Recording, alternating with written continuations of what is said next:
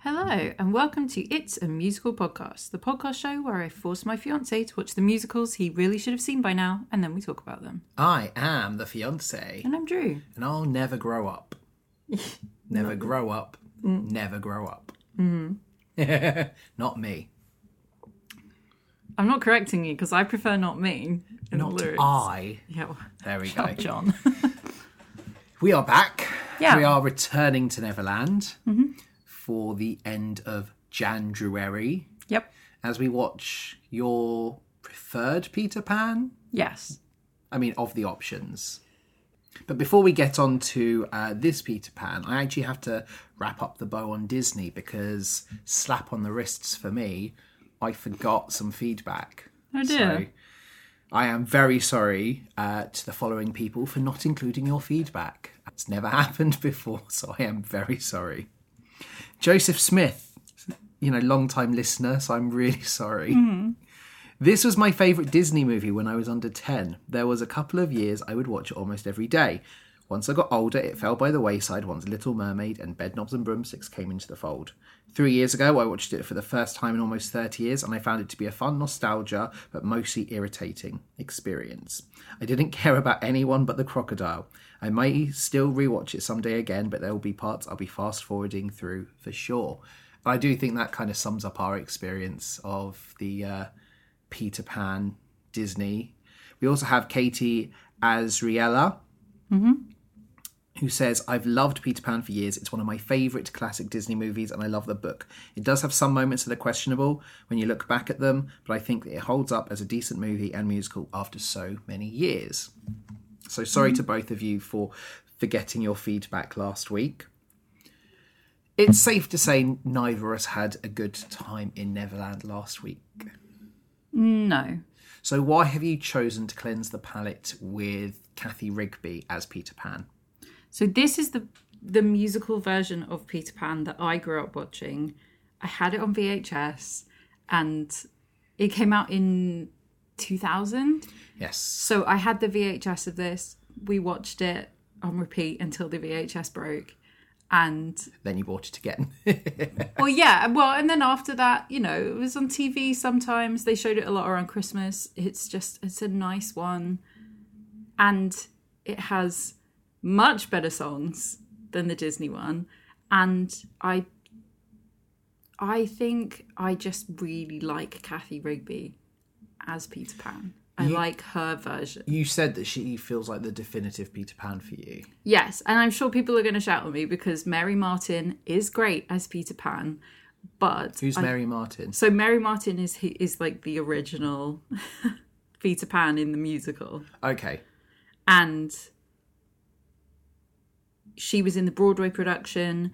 She got a Tony Award for it. Like that's the whole Of this musical. Yes. Cool. But the version that I enjoy is Kathy Rigby, mostly because Kathy Rigby is an award winning Olympian gymnast. Yeah. And I think having somebody who is willing to just tumble all over the stage as Peter Pan works really, really well. It, it kind of gives you that childlike wonder. Like you feel like you are watching a child. Yeah.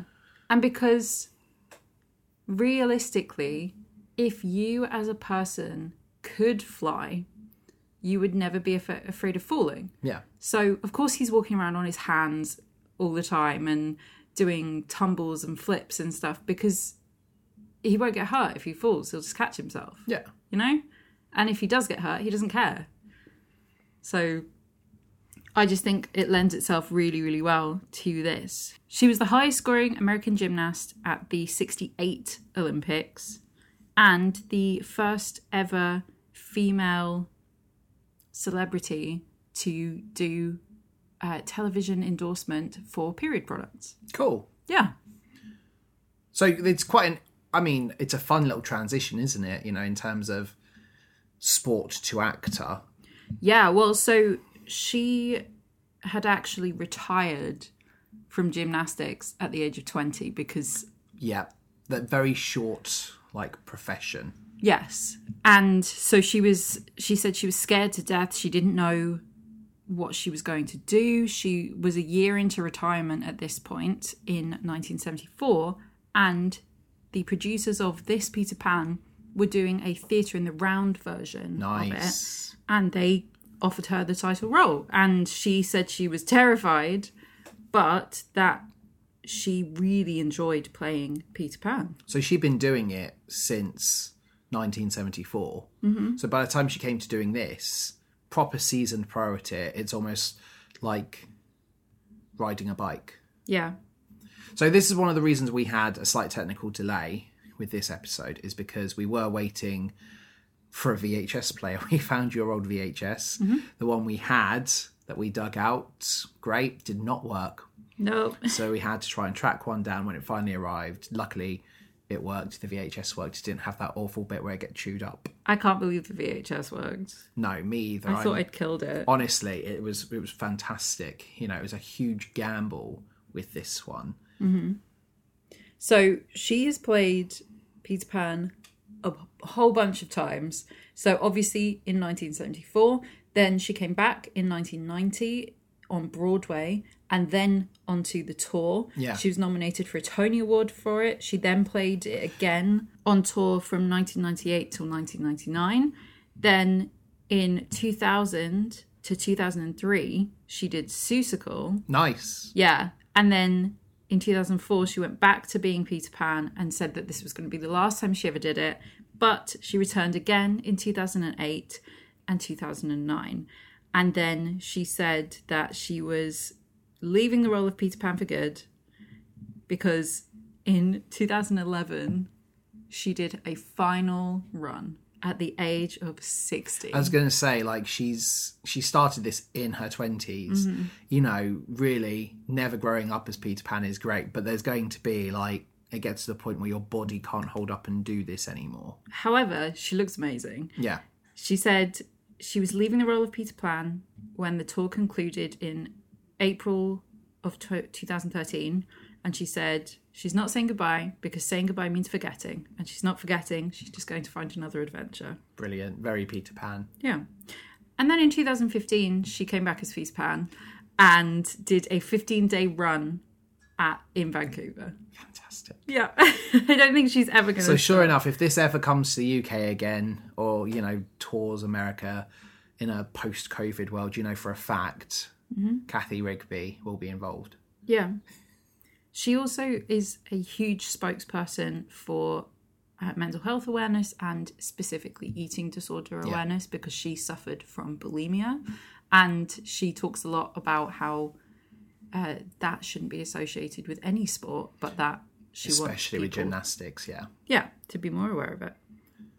She's a cool dude. I'm excited. I think we we've watched this one previously where it had Christopher Walken, and I wasn't that impressed with it. And you have said that wasn't the better version of it because that was Peter Pan live, wasn't it? You know, in the same Yes. way he did Hairspray, and you really talked this one up to me. Mm-hmm.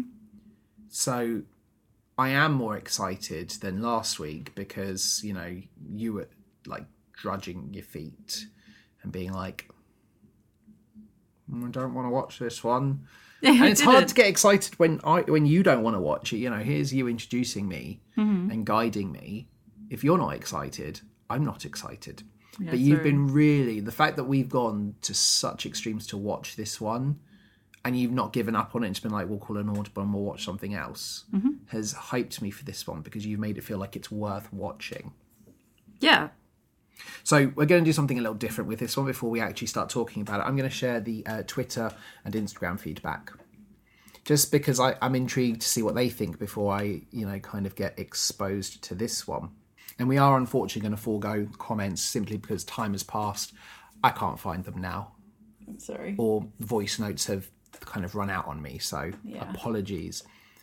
On Twitter, 27% of people saying they've never seen it, 33% of people saying it's okay, with the majority 40% saying yes, flying with joy. No one said they weren't a fan of this one, which is good. And then on Instagram, 45% of people saying they've never seen it, and 45% of people saying yes, flying with joy. 5% each saying it's okay, and 5% no, not a fan. So this one does have a huge majority. I know that Elena did send a, a huge amount of voice notes, which I can't remember, and I'm so sorry, Elena, because she put so much effort into it. But she did say she was hyped for this one. And if Elena likes a musical, and if you like a musical, I feel like I'm in safe hands with the pair of you. You know, if both of you are like, nope, not interested in this one, we're going to have a bad episode, I think. Yeah. So, shall we? I can't remember if it's the second star to the left or the right, but shall we head You always get it wrong. I don't understand. dyspraxia? You know, like lefts and rights and muddle me. I know, but it's not like you're actually telling your left and right. It's literally a quote. I know. I don't know why. I think it's um, second star to the left and straight on till morning. Absolutely not. Second star to the right and straight on till morning. yes. One day I will get it right. It's why I never end up in Neverland. I end up in like uh, Zeverland or something, or Wonderland, like the two pathways. So we actually, when we watched this, restarted it a bunch of times. Yes. So we had the opening line of this about a million times over and over again. Yeah, because the first time we watched it, we kind of something cropped up, so I had to rewind it because I was like, let's watch it from the start. And then the second time, a phone call happened. I was like, do you know what? We'll start it again. The stars are beautiful. it's how Yes. this one opens. We do have with a a- little bit of a voiceover from Wendy. Yeah, we have a really fun overture that leads up to this, and I like there's this safety curtain that has London on it. And stars are beautiful. Mm-hmm. You know, uh, just like Javert would say. But I really love the transition into the playroom of this one. You have the stars are beautiful, and you have um, that brilliant thing where a light shines through the safety curtain and you see everything before it comes up. Yeah. And everyone's just playing. Very similar to the Disney. We're straight into the, the children's playroom. Mr. and Mrs. Darling are kind of hurrying about the space. And we do have Nana, Yep. who is a person in a dog costume. Yep. Which is brilliant. I want to play Nana again.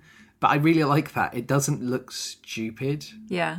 You know what I mean? Like I'm saying, person crawling on all fours in a dog costume, and it w- didn't look bad. Yeah. I, I, I like it. I would do that. Yeah, me too. Do they also play the crocodile, who does the exact same thing? I have no idea. That's a good question. It feels like they should, like, because obviously Nana's not in it. There's enough time to get into a crocodile costume and then back into the Nana costume. Nobody's credited as being Nana. I'm So going. I would assume it's an ensemble member who does multiple. Yeah, I'm going to assume they do both. But you know, I really liked that in this version we see Mrs. Darling playing with the kids instead of just Nana Oh. looking after them. On IMDb, Nana is played by Thomas Buck Mason, Yes. who also plays the crocodile, and Bill Jukes, Who's Bill Jukes? one of the pirates. Okay. That's a quick costume change. Well, congratulations. There's my MVP. Uh, no, it's not. I can't seriously say they're my MVP, um, and we'll get into that at the end. But they, that, I just loved it. Yeah, it's nice to see Mrs. Darling playing with the kids in this version, as opposed to just like a mum who's sitting getting ready f- to look presentable for a night out. Yeah. It feels like she's taken on far more of the Wendy role from the Disney film, where she tells the kids the stories and she encourages them to be creative, as opposed to being like a distant parent figure. Mm-hmm. And we learn why they're going out to dinner, that it's got like real stakes to it, because like trying to If we improve. don't go to dinner, then I can never show my face in the office again. And if I never show my face in the office again, then our children shall be thrown out into the streets and we'll all starve. will be destitute. yeah. I also like the play on words. This dinner has stakes Mm-hmm. because you know two different meanings. I Mm-hmm. thought it was a clever sentence. Yes. we I, I really like the family dynamic here you do get far more of it here you talk about how um mrs darling is saying you know like you were born at 2 a.m and then michael's like oh mother i hope i didn't wake you Which is so funny and so cute. such a cute line and i never got bored of it all three times we kind of watched it and mr darling also seems a lot more kinder you know even if he does think having nan is a mistake he does feel he feels far more like he is a father but he's also you know the, the man of the house in this time period He's very much the warrior of the two of them. Like he's thinking about how everything they do is going to affect his children's futures. Whereas Mrs. Darling's like, okay, but just let them enjoy being children at this point. That's it. And both parents felt too distant for me in the last one. Like, why do they really want to go back when you could be in there? I mean, ad- admittedly, the Disney Neverland isn't as spectacular, but why would they want to go home to their parents? The parents didn't feel like they were making it much of a house. Yeah. Here, you could understand missing this environment. So, obviously, Nana gets exiled, and the children go to bed, and it's Mrs. Darling who saw her face this time. Yes, Mrs. Darling saw a boy at the window and Nana was with her. And Nana jumped up and pulled the shutter down and Severed off. the shadow. cut shadow Shadow. and cut off Peter's shadow. Yes, which is now in the drawer. Yeah, and when Mrs. Darling sort of shakes it out, Mr. Darling says, But I don't think it's anyone we know. I love that. Like he's funny and that's That's- a is good it. There's- thing. there's- Like we he needs to be charming because otherwise he's just mean. This is it. And we also learned that her name is Sylvia.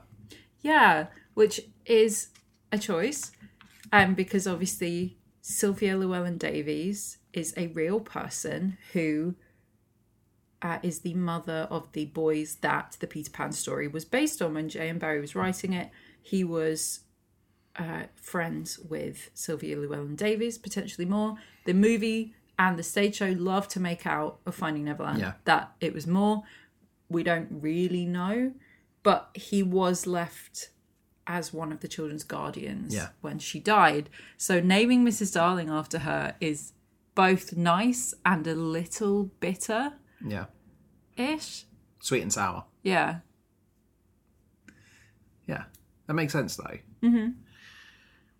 I really like the bit. So just to go back to where Nana's getting exiled and banished. I love the fact that he has to kind of coax her out by calling her pretty. Oh, you're such a pretty dog, Nana. And she comes out all like, oh, okay. And we establish that she's also got a danger bark and an angry bark. And a sad bark. Yeah. And a, yeah. and you know they're all saying, "Oh, it's not her her angry bark, it's her danger bark. She can sense something." And mister Darling's like, "Nope, none of this. We're off." And she's going to go sit outside and be an outdoors dog. Mm-hmm. They go into tender shepherd and they count sheep instead of blessings. Yeah. You know, for this version, Yeah. and it's an okay song. I mean, it's very brief. But it's kind of the nice lullaby sequence that you, you would want it to be, but it's nothing special. Yeah. It sets us up just so that to get the mum out of the room. Also, this is a musical. Now we're leaving. Yeah, because it's the first song. You know, it's not necessarily the best song to start with. It would have been nice to have a far more like joyous opening number. There used to be another song here in the original Mary Martin version. Um, there was a song called One Two Three, which is the kids playing "Leaving Michael Out" yeah, and Mrs. Darling coming in and joining in and making Michael join in. that would have been good. Yeah, it kind of is a waste of time though. This beginning section is a long time. Oh, it is, and we do want to get into the Peter Pan exploits, but I just feel like a nice childlike playing number to establish the darlings would have been fun. Yeah. So uh, Sylvia leaves, and then we have a nice little light appear, and it's Tinkerbell. And I really love the way Tinkerbell works here. That we don't have a person, Nope. it's just a light but it interacts with the set in different ways so like it go the light goes into a house and lights The it up house lights up and she There's- goes into a jar and the jar lights up. yep and opens the drawers i think that's really fun you know as a kid you'd be watching like this is magic it's like elsa doing all the ice stuff and changing the dress you're like this is magic there's no other explanation to this mm-hmm. and we get a brilliant entrance from peter Yeah, so the windows of the nursery open outwards? Inwards. Inward. Outwards. They open out towards Peter. yes As if by magic or Tinkerbell. And he flies in through the window and lands to look for his shadow. but there's also like glitter as he comes Yeah. you know for the- Fairy dust. Fairy dust. It's really fun. And it, the height of it is, again, spectacular. Like Mm-hmm. Peter can fly. If you're a child watching this, oh, wow, it's Peter Pan, you know? And And considering we're watching this on VHS and it was filmed uh, in 1998 but released in 2000, you can't see the wires. no, it really it is just magic. Peter it's very is yeah, flying. very much stage magic. Yeah. Kathy it- Rigby looks great. Yeah, and at this point, we're not working on automated flying rigs. It's the ones where people are backstage literally jumping off of steps, holding ropes to pull Kathy Which is Rigby around in the sky. amazing. Yeah, it's really cool. It, it does look spectacular, and she is effortless in this role. Mm-hmm. You know, because at no point do you feel this cringe of this adult doing this. It's very much like Blood Brothers, where you just commit to the idea, like, oh, she is a child. Yeah. Do you want to talk about the accent? Go for it. Talk about the accent. So Kathy Rigby is doing her best sort of English accent, but then you get bits of it where it lapses sounding well American, but because she's doing the English accent and she's trying to do like a Queen's English, and then it sort of lilts into American, it makes it sound a little bit common. But I really like that. Yeah, and it sounds like he learnt to talk from people with loads of different accents, which he probably did. That's exactly it. It feels very much like he's picked up like a range of different dialects from listening to people's stories, but also uh, Lost Neverland, Boys Lost from Boys. Hook and Tinkerbell, Yeah. who we learn is a very common fairy. yeah. And I think it really works. I and it just makes her come across a lot more childlike. So I think solid performance here, especially from somebody who, yes, at this point she's been doing it for 24 years, but she's been doing it 24 years because presumably she was that good when she originated the role. Well, not originated, but Definitely. I like watching uh, her try and stick the shadow. I love that we've just got like Soap. a yeah, generic bit of fabric, and uh, then Wendy shows up and he bows and Yes, and we get Boy, Why Are You Crying? Yes. Which is not in the film. everything and you upsets kind me. of criticised last Yeah. week. We have I'm watching this going, oh okay, cool. We've got this bit. You know, we have the kiss and we have the the acorn. All of that exchange. Mm-hmm. I'm like, okay, this is better. And instantly, so all this stuff that you told me existed, I couldn't visualize a week ago, two weeks ago, whenever. But now I can, and it definitely makes it better. He's a much more likable character. Yes, he's still a moody little kid, But he, you know, that's but yeah, and he's a gentleman. yeah. He has been taught how to be a gentleman. He says to Wendy that um, girls are worth more than 20 boys. yes. and that uh, it's very helpful when she sews his shadow back on and we get the joke of um, oh the cleverness of me Yeah. which i always love i think it's great and his whole we go into i've got to crow Yeah. which i think is a really fun song But we do have the great bit as well. So it's like, what is so? Not you're dreadfully ignorant. Because this Wendy doesn't know who Peter Pan is. no But we also have, as he sat down, there's like squeaks and whimpers as she starts. She's to sewing sew. it to him, But that's yeah. the thing is like, it actually feels like he- you're watching this little boy. Mm-hmm. So then you do have this nice triumphant moment, you know, the shadow effect. well he says to her before she starts sewing she says it'll hurt and he goes i never cry Yeah. even though he's literally just been crying and that's how they've met and it's just great I've got to crow is brilliant. Mm-hmm. Choreography's great. Um, the physicality is even better. of him like rolling around on the floor, walking on his hands, jumping down off the bed, like all of that stuff, and interacting with the stuff in the room. Yeah. There's a little toy train that he slides around on. That's it. And this is the whole thing is that Peter, as a character, is very conceited, right? He thinks he is the cleverest boy in the world. And that's fine. He's not. No, But it's the folly of youth. yeah. And so he sings the whole song, and then Wendy's like, Oh, yeah, sure, I guess I didn't do anything. And he's like, Oh, no, no, you know, one girl is worth more than 20 boys. And she's like, All right, okay, cool, Yeah. fair enough. uh, after the song, we we kind of learn Peter's origin story. You Mm-hmm. know, just like Lotso from Toy Story Three, yeah. he ran away what the day he was born because he heard mother and father talking about What he should be Mm-hmm. when, when he he grew up. But then when he did come back, when he finally felt ready to, he saw that they'd replaced him. There was another little boy in his bed, and the window was closed. So he's like, "Off I go then." Mm-hmm. We also learn that all of the fairies are dead in Neverland except for Tinkerbell. No, That's what he says. Though. there are much fewer fairies now because children know ever so much now. Oh, I thought he was saying that basically Tink is the sole survivor. No. Because Tink is, well, Tink is Peter's fairy, but Yes. he says that she can't be his fairy because she is a lady and he's a gentleman. Yes. which is very cute. I don't know where he learnt this stuff from. I'm assuming Hook, probably from Hook before like because Hook has very genteel manners. before whatever happened between them happened. Yeah. I could imagine Hook being like a father figure. Well, in this version, we learn, similar to the Disney one actually, that it's all just a game between the natives and the Lost Boys and the pirates. It used to all just be a game Yeah. where, you know, when they catch each other, they just let each other go and it's fine. Peter took it too far with the pirates and he cut Hook's hand off. Now Hook is. And now that's it. Yeah. Like, it's not a game anymore. But presumably, he thought it would just grow back Yeah. because why wouldn't he, you know? Yeah, because he doesn't know any better. No. But yeah, he took it too far, so now obviously Hook's gonna kill him. I do also really like the interactions between like, you know, Peter and Tink when Tink is just making the noise and Peter's translating, you know, she's a common you girl. silly ass, yeah. yeah, it's really funny. We get Neverland and this song certainly makes Neverland feel far more romanticized than last week. It does feel far more like special and spectacular.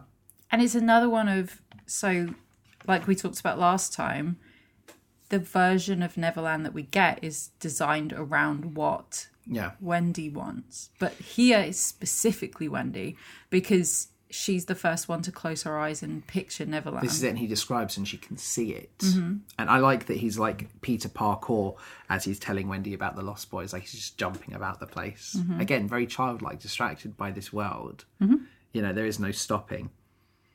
He says um, there are no lost girls because girls are too clever to fall out their carriages. Correct? So again, you know, we see his idea, which is far far more forgotten in the Disney version, that he has this idea that girls are far more important and worth more than the boys. There's a real respect which we didn't have. Yeah, because I know we haven't watched it yet, but Peter Pan 2, the Disney one, Yeah, they have this whole thing of like the reason why there's no lost girls is because girls can't do the things the boys can do and it's like peter would never yeah, as if right. And it that one does feel like a character assassination as opposed to this. And that's the thing as well. And I just want to kind of touch on something else I meant to talk about is Elena told me about the really tragic history of Bobby Driscoll, who played Peter Pan, who was the inspiration for Peter Pan at Disney, and how tragic the end of his life was. So the fact that Chippendale made Peter Pan this this version of the character, it feels really disrespectful to this person's. but that had been Memory. around for a lot longer than that chippendale movie I know because people make jokes about all that all the time and but coming from Disney, you'd have thought any other character. Yeah. You know, then, you know, showing this down and out person who struggled with life post child stardom. I, you know, like that character assassination, it, it's almost like Disney should never have touched Peter Pan. There's no respect for the character. should have but walt disney wanted to so Yeah, but it really is. And this this version, there is a far more respect to what Peter means to people, I think. You know, yeah I like how um, Tinkerbell attacks Wendy when she goes to kiss Peter and she pulls her hair. And again, Yes, but we get the version of it again where it's instead of Wendy just trying to plant one on Peter, Yeah. we get the whole thimble yeah, thing where he puts his hand out to her and she says she'll give him a kiss and he, he puts his hand out and she gives him the thimble that she used for sewing and he's like oh, all right cool puts it away and he's like oh, i suppose i should give you one now And then so she he gives- gives her an acorn but she again thinks she's going to get a kiss. yeah and he like bumps it against her lips because he's like What are you doing? weirdo what you did. it's great. I really like it, and we we also hear that Cinderella exists because Pan, because Peter really liked that version of the story. It feels weird just saying Pan. I feel like I'm Hook whenever I do that, and it doesn't feel right. He mostly calls him boy in this version. I know, but there's also like Pan, you know, like, Yeah. uh, very Star Trek of Khan as well. There. Mm-hmm. I like how a chambermaid shows up and allows Nana in. Yeah, so that's Tiger Lily. Yes. Yeah, it's the same actress that plays both of them. With, with the weirdest. With the worst accent ever, and it's Accent. amazing. Yeah. It's it's just so funny that No, scene. it's Eliza pre uh, Henry Higgins. Hilariously, her name is Liza. Really? Yeah. Cool. Yeah, we have Dana Solomando, who is playing Liza, the housemaid, and also Tiger Lily. She is, so far as I could ascertain, not Native American. However, she is a huge theatre person. She actually ended up choreographing a chorus line Cool. and a whole bunch of other things. She's a very, very talented dancer. And the reason why she is in this It's because she's talented. is because she's a very talented dancer, and Tiger Lily is almost entirely silent. And we'll talk about that when we get there because it still isn't perfect, but it's a heck of a lot better. It's a lot better than the Disney animated But version. still it's not. not. still not great. Yeah, it's still not great. We get the I'm Flying song, and the way they fly is very, very cool. Mm-hmm. I like the bit where all the you know kids try to fly, but they fall flat on their face. And again, we have uh, John trying to do his front crawl, the exact same one he does in the uh, Disney version. Is that written in the book as the way he s- he flies, or is it just like it's happened and it's enduring from It's more that it's enduring from the play than anything because the way that the kids try to fly compared to how Peter flies, Peter flies without effort. So he's supposed to look graceful. It just happens because he Yeah. believes that he can. exactly? Wendy moves her arms like the Wendy Yes. bird. She flaps. And John and Michael are struggling. yes, They are John is too logical. yes. So Which is his why I one like his swim. Is why he has to swim to do it because that's the only logical connection he can make in his brain. And Michael basically just kicks. like I've got the note here, and it's going to be important later. Does Michael not know he's English? We he's don't. only little. No, little or not, I'm sorry. This is an issue with the script. Oh, is it because he's candy? Yeah, he says candy. We don't have candy. It's not what we have in England. And, and he would not have been taught it as candy. He'd have been taught it as sweets. Drake English is the boy that is playing Michael Darling, ironically. And he's only little. I- Ah, It's he's not a little baby. not a fault with him. Not a fault with him as a performer because he's great. It's a fault with the script.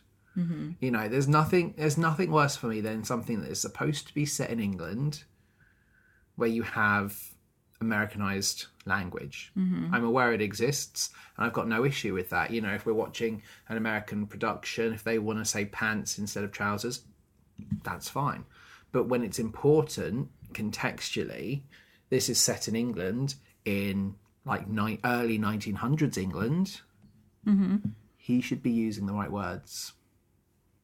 You know, it's a s- it's a nitpick from me, but it, you know, it is what it is. That's how I feel. They all start flying, and the transition into the whole flying sequence is great as the set just comes away and it's an empty stage. with the star background and then Yeah. they pump smoke into the bottom of it. Now we have a weird transition here on the VHS, and I'm sure this is more editing and camera work than it is anything else. It is, yeah. because we have a blank stage, the curtain comes down, curtain comes straight back up, and we're now uh, in Neverland and we have the Neverland stage. Yeah, so this version of the show has three acts. So we have Act 1, the nursery. Act 2 is Neverland and Act 3 is the Jolly Roger. Yeah. And so there would have been a short intermission between these However, there are other set changes the way this works as well. where people come on and do stuff in front of the curtain. Or, but that, yeah, exactly. So there's some other moments like this because obviously Jolly Roger into the nursery again. Mm-hmm. We're going to have a slight transition. So I'm sure something. It's almost like something's omitted from this. yeah. That there's going to be something in between that transition. So I don't know what would have happened if you're in the theatre. If it is, It's because an intermission so yeah, this probably is the intermission, but with other things. because there's two. There's Yeah. two short intermissions. This is one of them. So, uh, Tiger Lily comes on with drums, and the drumming again does sound stereotypical. It's very stereotypical. you know, uh, but the dancing is spectacular. The Lost Boys attack, and then they run away from the pirates, and we get the pirate song.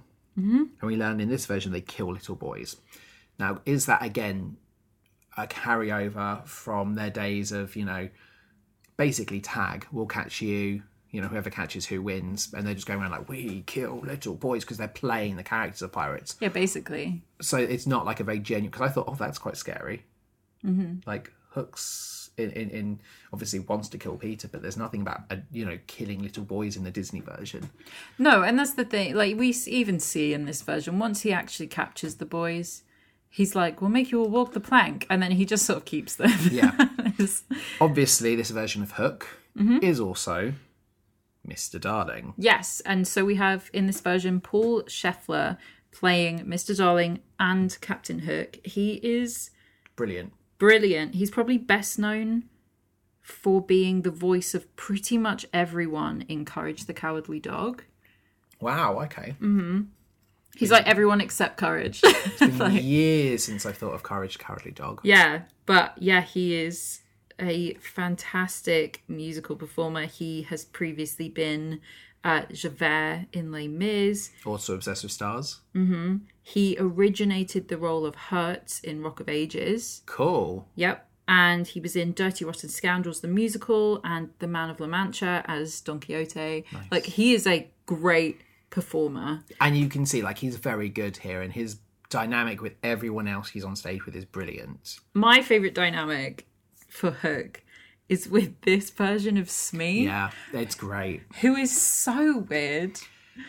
I think it's one of the few things I do uh, prefer the Disney version of Smee a little bit. It may because be- he's nice. it, and that, that's the thing is it might be the one thing I'll say Disney, and it might not be like true to Smee as a character, but one thing I really like.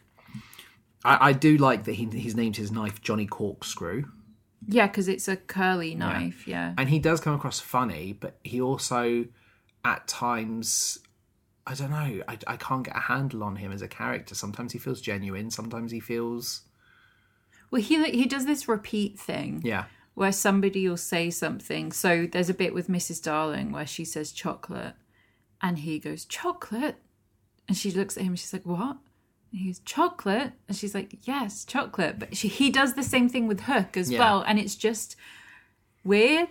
but like it I'm works sure with it's Hook. comedic. Yeah. I really like the way he says it's a compliment that the croc stalks Hook. He's like, You're that tasty, he wants more of you.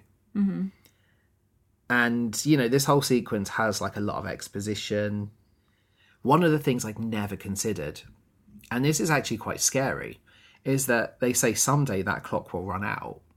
And that's actually quite terrifying. Like, it, for Hook, you have this dread because you know that someday, right now, you can The get away watch will run down because it's a it's a wound clock. yeah. And right now, it's great. You can hear it. You hate that noise and you're scared of it. But one day, you're so used to hearing it, one day it won't. And it, the croc will get Yeah. you. That's scary. Like, literally, the clock is counting down. Yeah, and Hook's like, yeah, great, thanks me for bringing that up. Love that. Brilliant. I do. I, and they accidentally find Pan's hideout. They pick up, like, the chimney and Mm. they're sitting on it. It's all hot. They yeah, they discover it by accident because it is a uh, chimney made to look like a mushroom, Yes. and he sits on it. Odds bods, hammer and tongs, I'm burning. But I do prefer that. I don't like that, you know, and actually Tinkerbell really gets l- very little in this version. Mm. But I prefer it then To her, you know we don't have the, Betraying i don't actually think we have the time in this no, for tink to betray so i actually quite like that we just he stumbles across it and instead of doing something then we get the cunning side of of him however it doesn't make sense why he then takes tiger lily later on because it's not like they need her for the plan but i do like that we're just straight in uh, we get hook's tango and the crew come back on they all have instruments now yeah, he. They're talking about what they're going to do, and they summon the crew back, and Smee. He says, I've got a plan. And Smee's like, What tempo, Captain? And he's like, A tango. And then we have it a couple more times Yeah. as we go through because he has the Tarantella and the waltz. And it's great. It's great choreography. We ha- learn that the cake is a lie. Is it, you know that's their plan. They've been playing some Portal on the Jolly Roger, and they're, a poisoned cake. they're going to use a poisoned cake. Cool. And more on that in a, in, in, in a bit. And then you know at the end of the song, the croc comes on, chases them. It's just you got the dry ice and the fog, and a croc just crawling on all fours, and I it's think he's on like a skateboard. Mm. it's so funny, but I love it so much. Like it, actually it's quite scary having, having this man-sized croc come after you. It's brilliant. Mm-hmm. And then the Lost Boys come back on and they discuss their mothers and names. Slightly soiled. Slightly soiled, Mm-hmm. yep. And you know, again, that makes sense. The Lost Boys get far more like names and personality here, which I'm I'm here for. Yep. As opposed to just We do actually have two lost girls because Two Tools is a female performer and Twin One is a female performer. yes, but like Kathy Rigby, We're pretending to be boys. Yeah. Uh, Tiger Lily comes back and they all scare off the boys, and we get Tiger Lily's ballet. Which was originally just called Indians. Yeah, I mean, it's a zero out of five song for me because, again, there's a lot of stereotypical stuff. Well it's not really a song either. But, you know, the, the noise as well, like it's just. It's one of those things where like, okay, we know that there is no good way to do this in Peter Pan, and you either ignore the natives entirely or you come up with something new. And nobody seems to ever want to do that. And that's the thing is they're very much using sound effects like of the drums and everything like that. That has very much been. Uh, I guarantee you, I haven't seen the new Avatar yet, right? I want to though. I want to, but I guarantee you it's exactly the same type of music that is used for when the Navi are like celebrating. The thing is, because it, always It is is a huge criticism of the first one in the fact it's basically Dances with Wolves, yeah, Dances with Mor- Wolves, Last of the Mohicans, Pocahontas, Pocahontas, Smurfs, whatever. But Smurfs. it is Smurfs. There's a great South Park parody just before it came out called Dancing with Smurfs, and you know, I I think it looks really good, and it's I, right now it's made over two billion, and it's go, it's going to overtake Avatar and and become the highest grossing. I didn't think it would. I genuinely didn't think it would because people like as a pop culture thing, the fact it's the highest grossing film of all time, other than the Disneyland, nothing had been done with the license. So My point is, anyway, yes, they always have this sound effect that people don't know what else to do, which is so bad. Yeah. Just go and ask some Native Americans. Like, get a consultant in. it's not difficult. and that's it. And just to go to the same like drum beat is just a little like tired and stereotypical, Yep. you know. And and again, this might be me being very short sighted, but do we only think of that because that's what the media has made us think? Is that a very genuine thing, or is that literally just we think it happens, but that's the white view of what it is? yeah. And again, I've got no proof to back that up, but it could be. But it is. She is a phenomenal, phenomenal dancer, and there's some really nice interactions, like the the way the men lift and move her around. It's brilliant. Like mute this, you've got a really beautiful sequence, It's a wonderful dance sequence and it's very ballet. and it's much better than having what makes. Yes, from the Disney You know, one. uh, there's a brawl between. Uh, the Lost Boys and well, basically between everyone here. And then we suddenly hear Wendy Bird, and Tink tells them to shoot the Wendy Bird, and Tootles shoots Wendy dead. Yep, straight in the heart. And everyone's like mourning, and she, you know, we do see that. Yeah, Slightly's like, that's not a bird, that's a lady. Yeah, it's like, okay. and Peter's all like angry and shouting at them all, and you know, Tootles owns up and says, "But this is what happened." Strike Peter, strike true, which is always one of, again, one of my favourite things that is in this. Peter is going to kill Tootles for killing Wendy. Yeah. And the only reason he doesn't is because Wendy stops him. Yeah, because Wendy was saved by the kiss. Mm-hmm. And Tink gets banished, and then they plan to build a Wendy house. For a whole week. But that's really brilliant, you know, like badumch Wendy House. Yeah. I love that. You know, this is where the name Wendy comes from, What do you mean is in a Wendy house? as in it didn't exist before Peter Pan. Cool. Yeah. I love it. I just think it's really, And really cool. Wendy House as like a playhouse for kids is from Peter Pan. So wait, Wendy was the, the, the right. Okay, I thought you meant the Wendy House branding name came from Peter Pan. Wendy wasn't a name before Peter Pan. So far as I'm aware, That's crazy. So Wendy had never. He just made up this name when he was writing Peter Pan. yeah, Wow. it's from um, a nickname that was given to him by one of the Llewellyn Davis So he boys. created a name. he was called by one of the kids, Deaf Wendy Wendy, Wow. And so he put the name Wendy in. Okay. Mm-hmm. That's very cool. I had no idea. So we get the song Wendy. Mm-hmm. I really like the way they use John's hat as a chimney. They just punch through and open the top hat. Yep. The pirates sneak on a cake, but the great thing about it is Wendy immediately throws the cake away and uh, I love the list of things that they say that she's going to do for them. So she'll tell them stories Yeah. and sew them pockets. Yes. Because none of them has any no pockets. one have any pockets here. Yeah. Uh, she tells Peter to give them all a lesson. At the end, she wants Peter to be the father, but he agrees, but as long as it's just pretend. Mm-hmm. And we go into I won't grow up, won't grow up, not me, not I. Because unlike Michael, John knows his English. There's the payoff to that joke. That's why that note was so important. Unlike Michael, John knows he's English, but I, he's quite. Uh, he's a little bit. You know how you get that one kid who's a really sweet kid, but if we, things don't go his way or people don't play his game his way, he he kind of like gets aggressive, as little kids do, and Yeah. they kind of need a timeout. This is where Peter needs a timeout because he starts pushing Michael along. He's like, "You're not playing it properly. Stop!" You know, because he, he's quite mean to Michael here. Yeah. So I have the plot of the original version of this in front of me. Yes. Do you want to know a fun fact of something Always. that's completely gotten rid of? In the original version, Liza, the maid, is brought to Neverland with them by Michael. Michael flies back That w- into the nursery, throws pixie dust over her, and is like, Come on, Liza. And she goes to Neverland with them, but she shows up after them, right?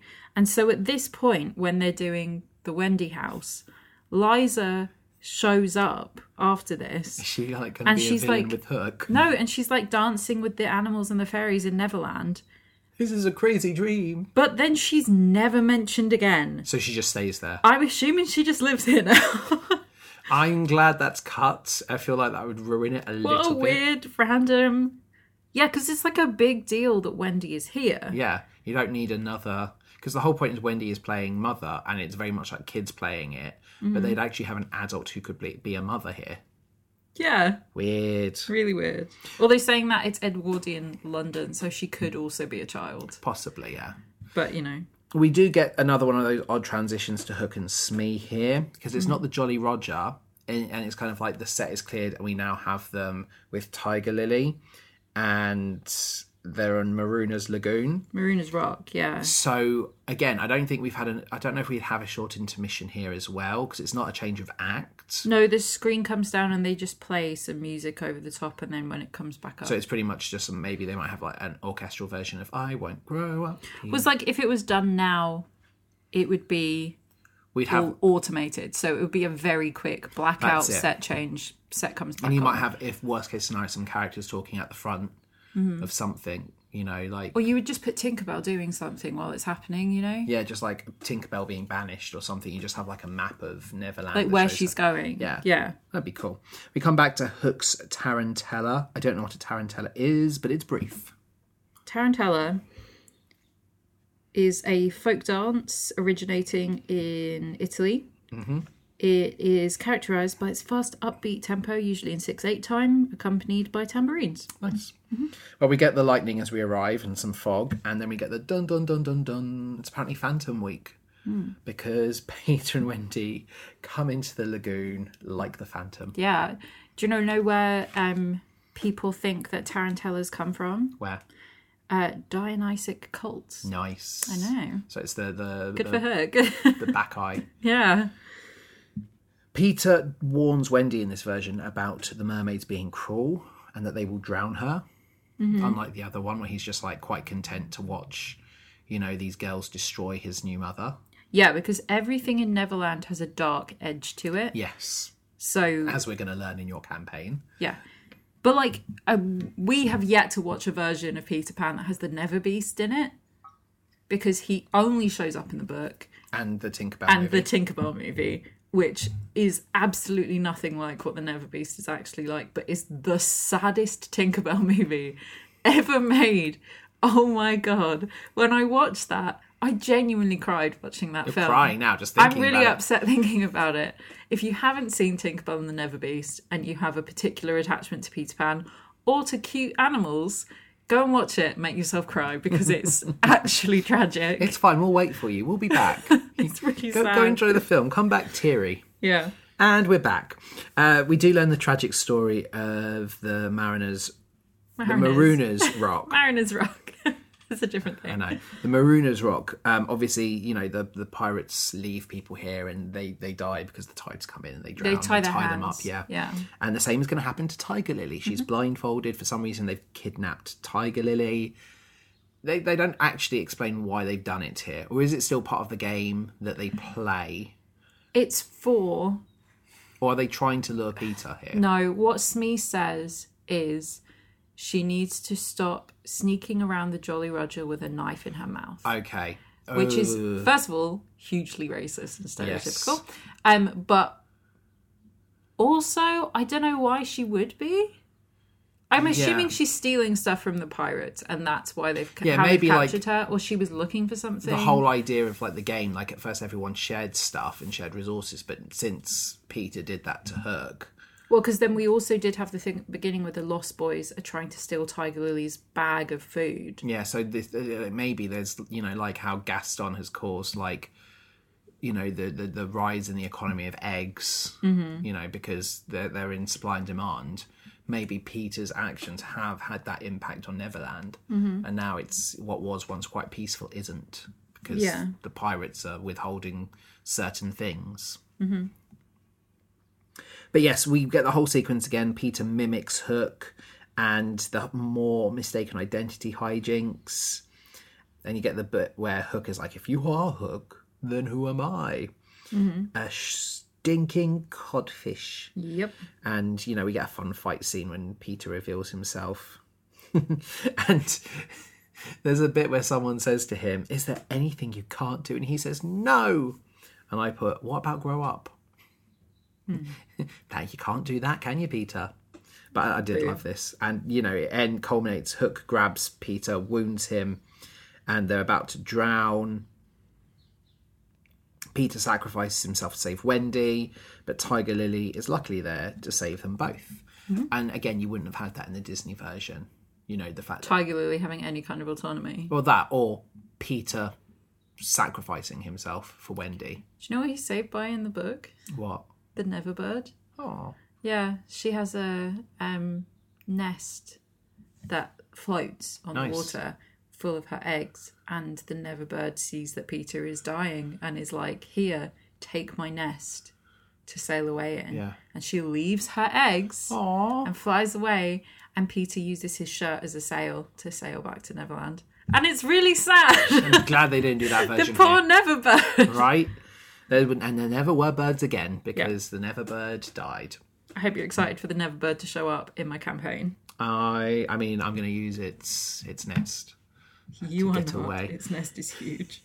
Um, safety curtain comes down again, and this time it comes back up, and we're inside the den of Peter and the Lost Boys. We get the Wendy reprise, which is just a fun transition number more than anything else, We have a mother. At last, we have a mother. and slightly wants to be the father, but Wendy's like, no, not interested in you, Mr. Soiled. Soz. I like how the twins have the synchronized talk. That's always fun. Mm-hmm. And Wendy finishes Cinderella as a story, and I love this joke. but like her e- her endings are very brief and they kind of lack nuance. You know, she's just like, and they all lived happily ever after. Okay, and what about uh, this one? We really liked Yeah, it. we That- get Cinderella, Snow White, and Sleeping Beauty. and then And, you know, he saved her. They lived happily ever after. yeah, The he saved prince her. came and took her away, and they lived happily ever after. The prince woke her up, and they lived happily ever after. And then slightly says, Give us the ending to Hamlet. and she's like, "Oh, well, the prince died, and the king died, and his mother died, and Ophelia died." And all the boys are like, It's great. It's the best joke. It's so funny. Yeah. I loved that. I love that Wendy's read Hamlet. And then she says, But I suppose everybody else lived happily ever after. And they're like, Yay. Oh, okay, cool. Ed's great. and good then joke. Pan arrives with Tiger Lily. He's got the same hat on that he would have had, you know, before. Um, you know the It's the I'm sure there's a real name for it, but the, The- the, headdress. yes, and uh, he puts an end to the war between the two tribes, and we get Blood Brothers. Yes. So this name has been changed recently. Yes, and So I can imagine why. originally this song was called Ugawug Yes, and has been updated now to being called True Blood Brothers because that's the lyrics. and it's not offensive. Yeah, they fixed it basically because originally the reason why it was called Ugawug is because apparently nobody could put in the time or the effort to actually have some uh, of the lyrics in a Native American language. Yeah. But instead they decided to just use the sort of racist noises. Yes, and that's the thing. Whilst it's better than what makes, it still is incredibly exploitative. Yeah, it's not good. you know we still have uh the drum sound effects It- it is a fantastic set piece and it's really fun to watch I do think it goes on for too long. it does go on too long but you know you've got some great choreography and the drum sequence is fun the way they all do the drums but it just it goes on too long it, it feels uh, at times like a family guy western song and that's not a compliment you know the fact that like you know it would be exploitative and slightly you know offensive it just it goes on too long Yeah. and the tone of it overall isn't great. Uh, they'd say that Peter plays the drum like a true warrior. Sure. You know, sure, I don't really think he does, but okay. And Wendy is annoyed. How is she going to calm the children after that? I do love that that's her response as a mother. Mm-hmm. It's brilliant. And she's rude to Tiger Lily For no reason. for no reason. There's the jealousy aspect, but it doesn't really go f- anywhere. You could have a little bit more to it. It's just, again, it feels like the whole, you know, women hate women stereotype. Like, yeah, 100%. you know, and it, it's, it gives something to it. Like, have Tiger Lily be like, the children can do what they want. You know, how, I don't know. I don't know what the answer is to it, but it does just feel a little like unnecessary. I do like the bit where she says, "Children, make your father comfortable," and they all obviously like make Peter comfortable, and he's happy with this arrangement, but as long as it's pretend, Yes. because he sees himself only as Wendy's son, and Wendy is disappointed. Yeah, he says that um, she looks at him the same way that Tiger Lily and Tinkerbell look at him sometimes, as if they want to be something more to him than just his mother. Yeah. And she's like, yes. And he's like, yeah, but I don't know what that is, though. And she's like, right, okay. Exactly, which is fair. You know, he's he's a child. He's not necessarily thinking about romance. He just knows that women are to be respected. But he doesn't necessarily know why. Yeah. We get distant melody, and it's a good little lullaby. And Peter recognizes the song because it was sung long ago to him. There's a great bit where um, Wendy's dancing with her brothers, and Peter requests to join them, and she just ignores him. And then Michael and John become homesick. They all want to go home. So Peter tells Tink to take them home. Suddenly, the I mean, if he, she's been banished for a week, I was like, is she just not banished? But you're saying it took a week to build the Wendy house. It took a couple of days to build the Wendy house, and then we've had adventures since Yeah, then. Mm-hmm. so time has passed. So Tink is just back. Wendy wants to take the Lost Boys for her family to adopt them. Yeah. And this is where we hear the story about how Peter was replaced. Mm-hmm. The pirates arrive and they've captured Tiger Lily. They trick Peter into. yeah, Peter thinking- says if Tiger Lily has won, she will beat the drum Yeah. to say that she's won. And they're But obviously listening. they're listening, and so they hear that, and so Hook beats the drum with his hook. Yeah. Which is actually quite a good visual gag. It is. And then Peter's like, oh, okay, cool, they won. Bye. But before you do, slightly, you're going to become the captain. You're going to keep them safe. Michael gives Peter his bear, which is cute. Yeah. And Wendy sets out Peter's medicine for him to take, and says, you know, come for him once a year. and Or, she'll do the spring cleaning. exactly. And he gives her the kiss back. And I like that as we're seeing him downstage, we also see the pirates capturing all of them. Yes, because the the sets in this are so great. They're all completely climbable. Yes. which is always awesome. So the pirates are up the top of the hideout, literally just kidnapping all the boys, and it's so cool. Yes. What's not cool is the way Hook delivers the line, the Wendy will be our mother. The way he says it is oddly sexy. The Wendy will be our mother. And it, it's very sexy, but then it's gross considering that's Mr. Darling as well. yeah, but it's not. I know it's not, but it's just, it feels very gross, you know? she says, I would almost rather have no children at all. Poor Smee. oh yes, me says I'll help you escape if you promise to be my mother, and Jesus, that's It's a great Smee. line, like poor Smee.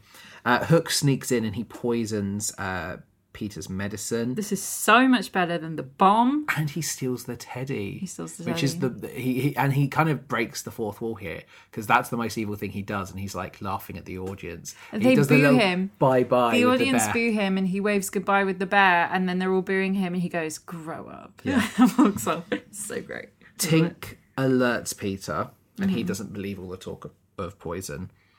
So Tinkerbell drinks it, and that moment is really fun. You see a light go Watching in, the and you water go just watch the down. Mm-hmm. water go down is very very cool. I mean, there's no other thing for it. There's actually a, a fairy there. It's actually Tinkerbell. Yeah. we just can't see it because we're not we're not children, but the children have seen Tinkerbell. Mm-hmm. That's got to be the answer here. We just can't see it. Yeah, hundred percent. The distortion of her noise is really like Like effective wow. Hmm. and sad. Like you feel her dying. And she goes back into her doll's house where she lives, and the Yes. light is getting fin- Fainter and fainter. And again, Peter d- breaks the fourth wall for the most important bit. I think this is the one, you know, these two bits of breaking the fourth wall, but you have to have this Mm-hmm. where he urges the audience to believe in fairies and clap their hands. You have to believe. yeah. You, and, and that's a really nice moment. And it works. There's really nice audience interaction, and Tinkerbell's alive. Mm-hmm. I will say I do love, you know, the Jason Isaacs movie. Yes, but I, don't- I haven't seen it. They Or at least keep I have. this moment, Yeah. and obviously because it's a film, they have to come up with a way to not break the fourth wall with it because nothing else in the film does. Yeah. So the way that they have it is that all the children that are dreaming can in just hear it. London are saying it in their sleep, and it's so nice. That's cool. But yeah, this is awesome. I love Peter Pan. I love the moment of Peter throwing Tinkerbell into the air because she's alive again and then her flying around and going back into the doll's house. It's nice. Uh, so Pan obviously rushes off to save the day at this point, and then we get our another, another transition. Now it's Act Three. Great place to end Act 2 Act Three aboard the Jolly Roger, and Hook brags about reaching his peak. He's the greatest villain of all time. yeah.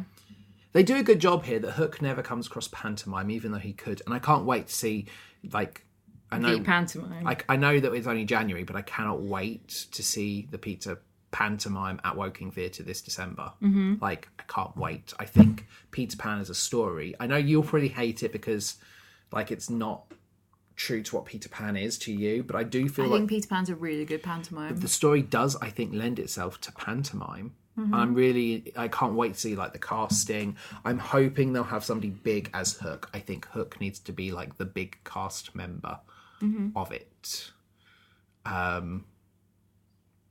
They usually or have- Smee, you know. Yeah, Smee is usually the like person that people know who makes all the jokes to the audience. Is there a, so that's Smee is like the buttons insert character. Yeah, basically. And then you would have somebody well known as Hook, who's like doing their best villain. But there's no Dame in No, Peter Pan, which I I like. hope not. um, I I mean the spectacle of it as well, but again, like I'm really looking forward to seeing like in terms of the Jolly Roger, you know, all the stuff being brought to life on stage. Like we had the pterodactyl Mm-hmm. a few years ago. Anyway, we get the hook, uh, the hooks waltz sequence. Yep. Mm-hmm. and it's just Gaston.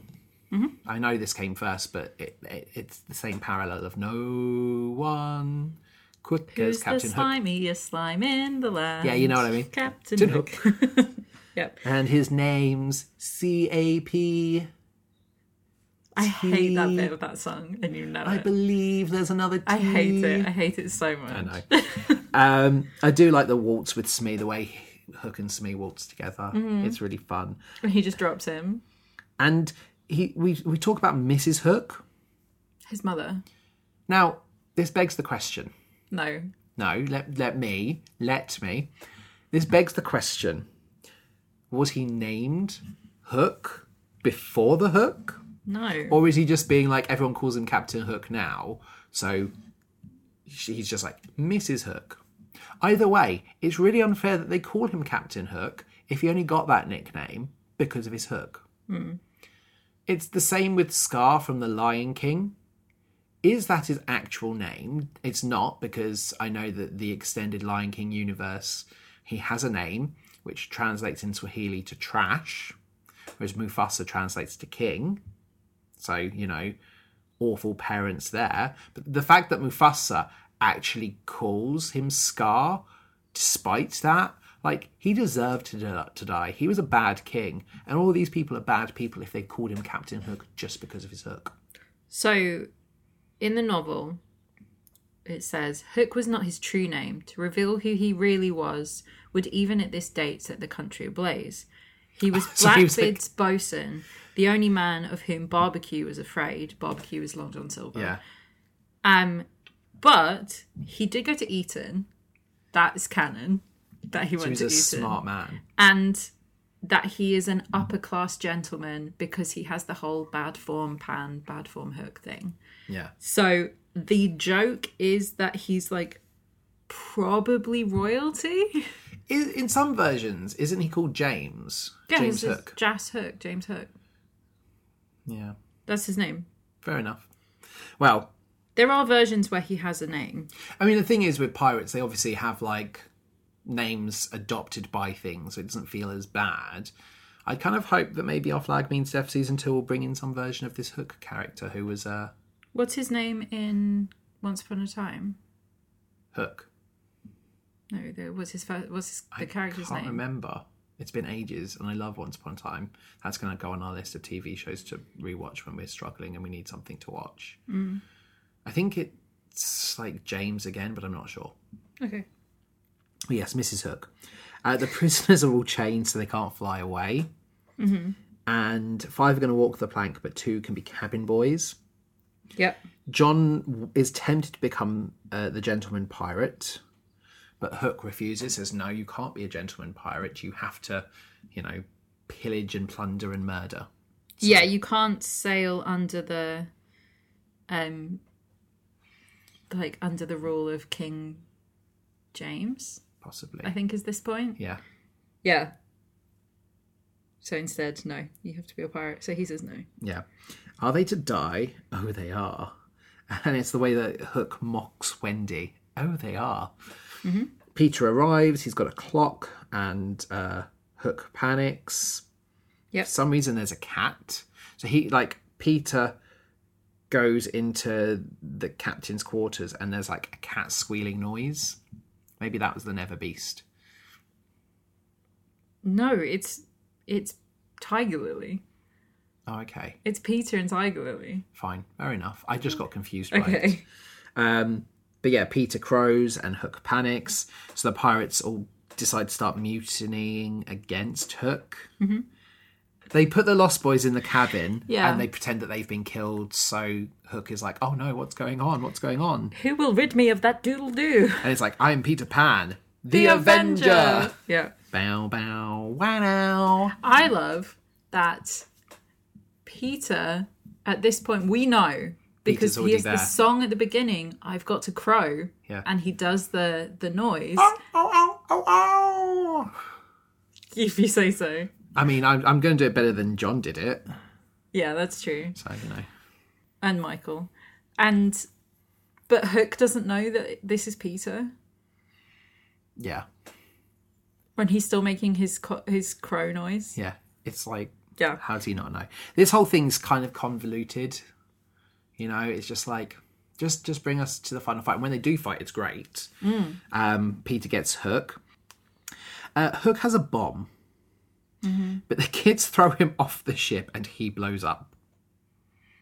Does he die? He throws it into the sea. Okay. Yeah, and the crocodile is sort of chasing him. So either Hook is blown up or he's eaten by the crocodile. Or he's running away like he was last time as a torpedo, going smee. Yeah. with, which is still my favourite bit of the Disney version. We get the "I Got a Crow" reprise. Yes, everybody is singing Peter's praises. Like, So Wendy says Peter is the most wonderful boy in the world, And Tiger Lily says he's the sun, the moon, and the stars because she talks in that stilted, unnecessary way. Mm-hmm. And the Lost Boys are like, yeah. And Peter goes, yes, I know. Yeah, my It's not that I'm conceited, it's just that I cannot tell a lie. And so we get I've Got a Crow, which is great. Yeah. Everyone joins in, the pirates, even though they're tied up, because you know you get the sense that pirates never wanted to be bad people, and now that Hook's Well, gone, Michael like threatens them as well with the teddy bear. yeah, Michael wants to crow, but it's not as good as Peter's or as mine. And we get the human pyramid Yep. with Kathy Rigby at the top because she's not? so cool. It's very cool. Yeah. And then we head back to London. Nana and Mrs. Darling are looking out for the kids because apparently they're not back yet. They've just disappeared. You know, so so Mrs. Darling and Mr. Darling have come home from their dinner and the kids are gone and Mr. Darling is literally in the doghouse because you took Nana outside and now our kids are missing. Yeah, he's punishing himself. It's just like because it works really conveniently in the Disney film that they're literally only there, like they're probably there for more than a day, but time is different in Neverland. Whereas here they've actually been away for that long. Mm-hmm. So you know, Mr. Darling is like exiled Yeah, no, himself. their children are like fully missing and have been for a while. Yeah, and obviously Mrs. Darling is sad, and we get the Tender Shepherd reprise, which The kids fly in Yeah. and finish off the line for her. and they have Lost Boys and for some reason Smee. Smee just sort of came with them. I think Um, it's really funny. Mr. Darling's stressed about the amount of shoes he's going to have to buy now. Yeah, I'm like, don't embrace Mr. Darling because it's Hook. You know, like it, it's it's. I, I kind of wanted a line with Smee looking at him and goes, "You look familiar," but you know, obviously it's not the same person. But We get a great line in the We Will Grow Up yes, finale song, um, which the darlings say, We have no room to spare, it's true, but oh, what of it, we'll pretend we do. yeah. Just adopting these kids. Mr. Darling talks about wanting respect, peace, and quiet, and they're like, "We will." Quiet to the mice. And they're all adopted, and then we transition to old Wendy. Yes. And Peter shows up just as he did earlier in the musical, but he's confused by Jane. He says, Is it a new one? Yeah, And she's like, Yes. But the lights are so low that he can't see that she's not yeah. child Wendy anymore. and she then reveals she's grown up because it's been more than a year. Mm-hmm. And then she runs away because Peter's like, Really upset. yeah, and, and it's quite mean, but again, you can understand why. Yeah, and Jane wakes up and says, "Boy, why, are you crying? crying?" Because this happens over and over and over again." Yes, and uh, the cycle repeats itself because Jane wants to fly away with him. Is Wendy really happy to let her child fly off, knowing what it's like? Well, she says, "Oh, if only I could go with you," and he says, "Well, you can't. You see, Wendy, you're too grown grown up." But again, should she not be like, yes, but you're not taking my child. Goodbye, Peter. The fact she's okay just watching her child No, because she knows that Jane will come back. But the difference is she also knows what quality of her life. She's been waiting for Peter all these years. Now, yes, she's had a family, I etc. think at a certain point she did stop waiting. Yeah, The whole point is like you cannot help but grow up, yeah. unless because Peter is the only kid that doesn't. It just feels like bad parenting. No, Eh, How many times did they nearly die when she was in, in, in Neverland? none at all. She got shot. not fatally So- or in any way that wounded She her. nearly died. She got shot. She nearly walked the plank. yeah, but at least none She of these nearly people are in drowned. Neverland anymore. She still nearly drowned. Whatever. She doesn't know what's in Neverland. She's not been back. Anyway, bad parenting and then we get never neverland reprise and uh, the final note of this is just oh, spectacular Mm-hmm. love it a lot better than last week's peter pan yes. And then we get the bows and everything, and Hook comes out, and everyone boos him, and it's great. it's a lot of fun like it definitely feels like it's a Oh, shame and Kathy Rigby flies out over the audience. Yeah. Like the, for the whole show, she's just been confined to the stage, and with this, she flies out over the audience and throws the pixie dust. it feels like such a shame that this hasn't like toured in the uk since Right? I would love to see this live. I think it's amazing. Mm-hmm. Don't get me wrong, it's not without its faults, and I'll talk about what my review is in a minute, but I would love to see this one with changes made for 2023. Yeah, for sure. I think it's easy to discuss who the MVP is Kathy Rigby. Kathy Rigby. Yeah. Absolutely. Because you do forget at times that you're watching an adult playing Peter. She's brilliant. Mm, best song Neverland. I'll Never Grow Up. Cool. because I, ju- I Leverland is nice, but I feel like you know I'll never grow up. It's just got a really nice beat to it. Neverland is one of my favourite songs. Yeah, Like musical theatre wise ever. I also really like Wendy yes, Wendy's good. because I like that song's fun. I love all of Hook's his Tarantella, his tango, and his waltz. Yes. They're hilarious. There's there are quite a few like weird skip it songs I wouldn't listen to, not because they're bad, just because like they work here. You know, a lot of lullabies. But can we agree that the skip songs are the Tiger Lily Ballet and uh, Blood Brothers? Yeah. I mean, is there anything else that you would put on that list? Or Tender Shepherd. yeah, but Ten Shep is one of those I'd skip, but it's not a bad song. No. These these two are both like they need to be completely reworked and purged from this. Yeah, definitely. Um, I did put Roll. I want to play Nana, or Hook slash Mister Darling. Yeah. You know, I think you'd be really good at that. I, I, I- I wouldn't mind playing Hook. I feel like I could really sink my teeth into him. Mm-hmm.